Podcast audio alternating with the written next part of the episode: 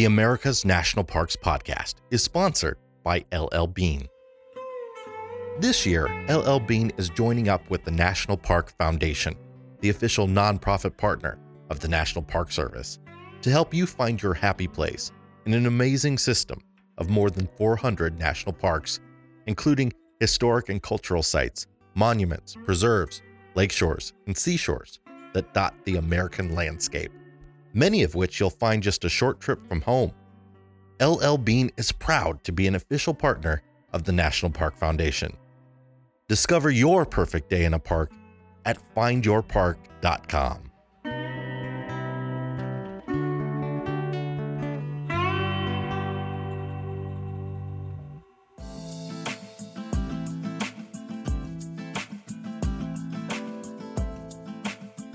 Guadalupe Mountains National Park in far west Texas is a wild, withdrawn place. Set near the middle of nowhere, a hundred miles from El Paso, it's often forgotten. There are no roads leading into the park, no gas stations, motels, or Walmarts nearby. Nothing. Visitation to the park broke the 200,000 mark for the first time last year placing it consistently on the list of the 10 least visited national parks. That's all fine with me, as it's one of my favorite places to escape from the toils of day to day life. There are no tour buses, traffic jams, packed trails. It's a place for solitude and reflection. Wallace Pratt, an oil geologist, donated over 5,000 acres of his McKittrick Canyon Ranch to the U.S. government, with the stipulation that the canyon remain as wild as possible. Guadalupe Mountains National Park opened in 1972 and has endured nearly undeveloped since. McKittrick Canyon is open to visitors only during the day. A small campground has no services. There's not even a shower in the park, or for dozens of miles in any direction. But the last thing that Guadalupe Mountains is, is a barren wasteland. The park is comprised of the front wedge of an uplifted range created by an underwater limestone reef 250 million years ago. Six peaks over 8,000 feet rise from the desert floor, including the flat faced crown of El Capitan, not nearly as famous as its same named sister at Yosemite, but an important signpost for centuries of travelers. The park is home to stunning canyons, hiding away microclimates that birth woodlands where they have no right to be. Even deciduous trees defy the desert here, displaying their bright, warm colors every fall. Wind gusts can exceed 120 miles an hour, and the temperature can make drastic swings at the drop of a hat. But most importantly to our story today, Guadalupe Mountains National Park is home to Texas's tallest mountain, the namesake Guadalupe Peak. At 8,749 feet above sea level, it doesn't stack up well to mountains further north and west, but it's higher than anything east of it, and it rises a mile above the surrounding terrain. The hike up Guadalupe Peak is a strenuous 8.5 mile round trip with a 3,000 foot elevation gain. It takes most people six to eight hours to complete the round trip hike. The steepest part of the hike is the first mile and a half as the trail switchbacks up. Then it passes a cliff and turns around to the north facing slope. Here, hikers will pass through a small forest of pinyon pine, white pine, and Douglas fir. The shade of the mountain protects the vegetation from the harsh sunlight, allowing the pines to survive. After nearly three miles, the trail tops out at a false summit, one mile short of the actual one. It flattens out for a short distance as it passes through a sparse forest of ponderosa pine, which hosts the only backcountry campsite. From here, the trail descends slightly and crosses a wooden bridge before beginning a final ascent to the summit. The angle of the slope is now very steep, 35 to 45 degrees. The top of El Capitan rises in the view to the south as you near the summit, which is marked with a small monument commemorating overland stage and air travel, the Guadalupe Mountains were an important stagecoach mail stop. On a clear day, you're rewarded with a majestic panorama of the encircling mountains and desert. One year, Guadalupe Peak was host to a special climb, one that took five days instead of the standard six to eight hours. Here's Abigail Trabue.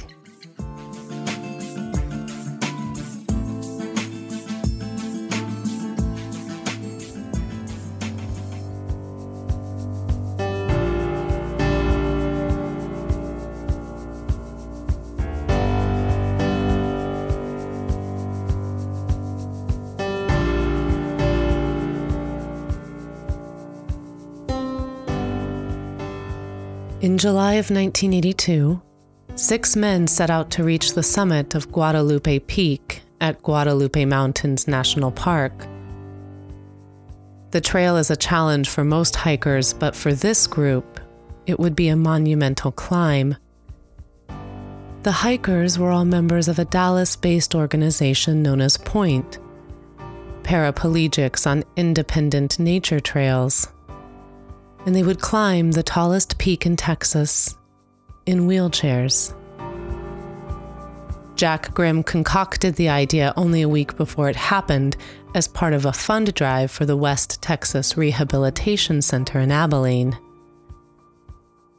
The hikers would use specially constructed, lightweight wheelchairs outfitted with inflatable tires with deep tread and no brakes park rangers were notified and expressed deep concern.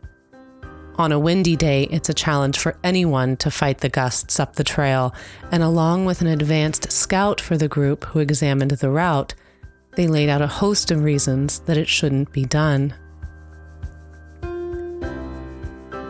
For one, the journey would take five days, and carrying enough water for that length of a trip was impractical.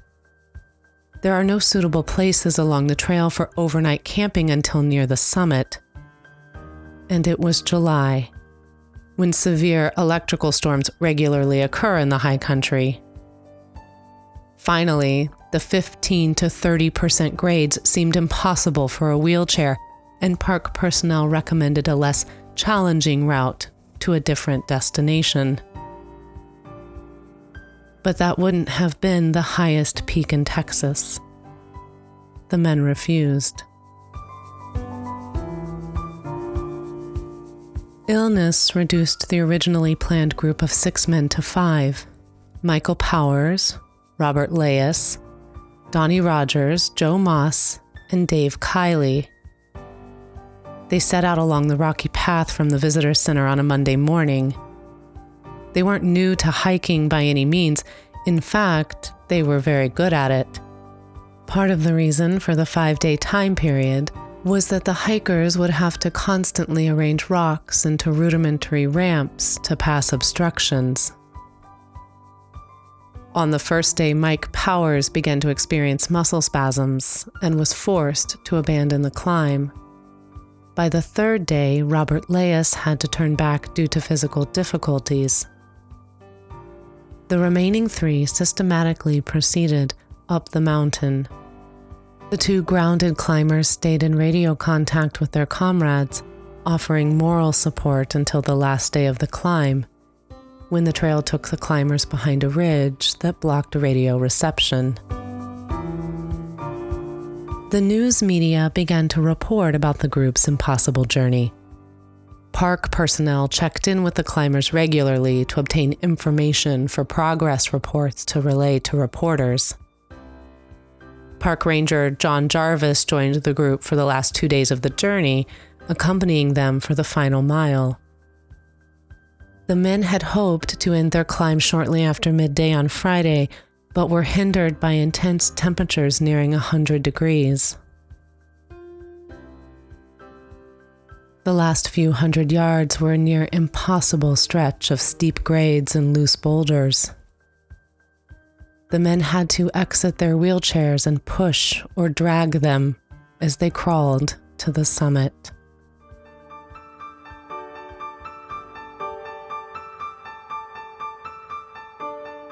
It had been feared that a sore hip might keep Dave Kiley from making the final ascent. But he persevered and the three men reached the top at 7:21 p.m. the evening of July 16th. Officials watching through a telescope said the climbers waited and then touched the monument that marks the summit together in front of a magnificent sunset. They doused themselves with champagne, and now in range again, Kiley called down on the radio If you've ever done anything unimaginable, this is twice that. The men spent the night of July 16th on the peak and were lifted off the following morning by three U.S. Army helicopters from Fort Bliss. For safety reasons, the climbers did not try to make the descent in their wheelchairs. Later that day, they were honored guests at a press conference and a public reception at the Civic Center in Carlsbad, where they received a congratulatory phone call from the governors of New Mexico and Texas, as well as President Ronald Reagan. It took me five days to get to the top of the mountain, Rogers said. Now I can do anything I want for the rest of my life. Moss, a double amputee, said, It's been 13 years since I've worked with a team like this, and if everybody would work together like this, the world would be a better place.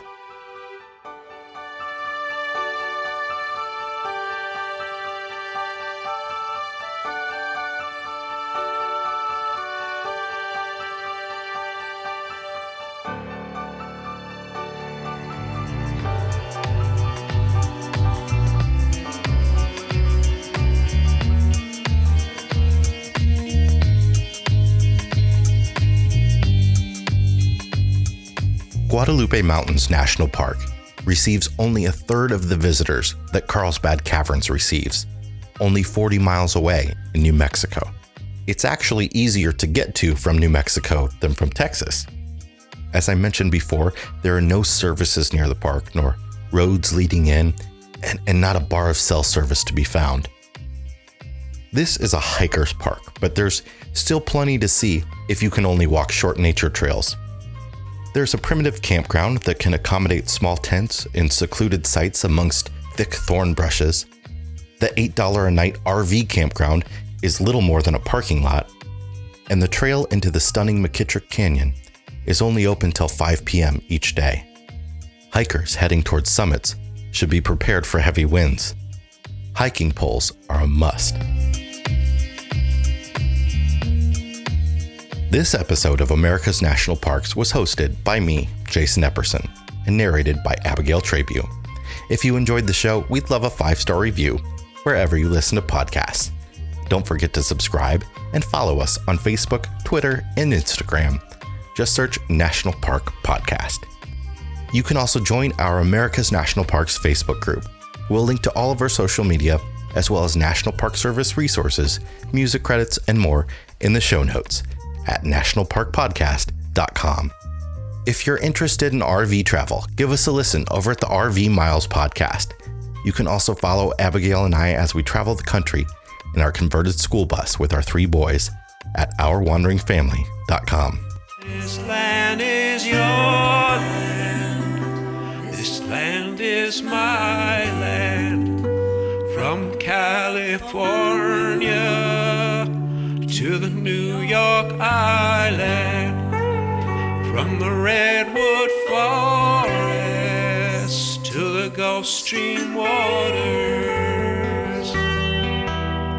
This land was made for you and me.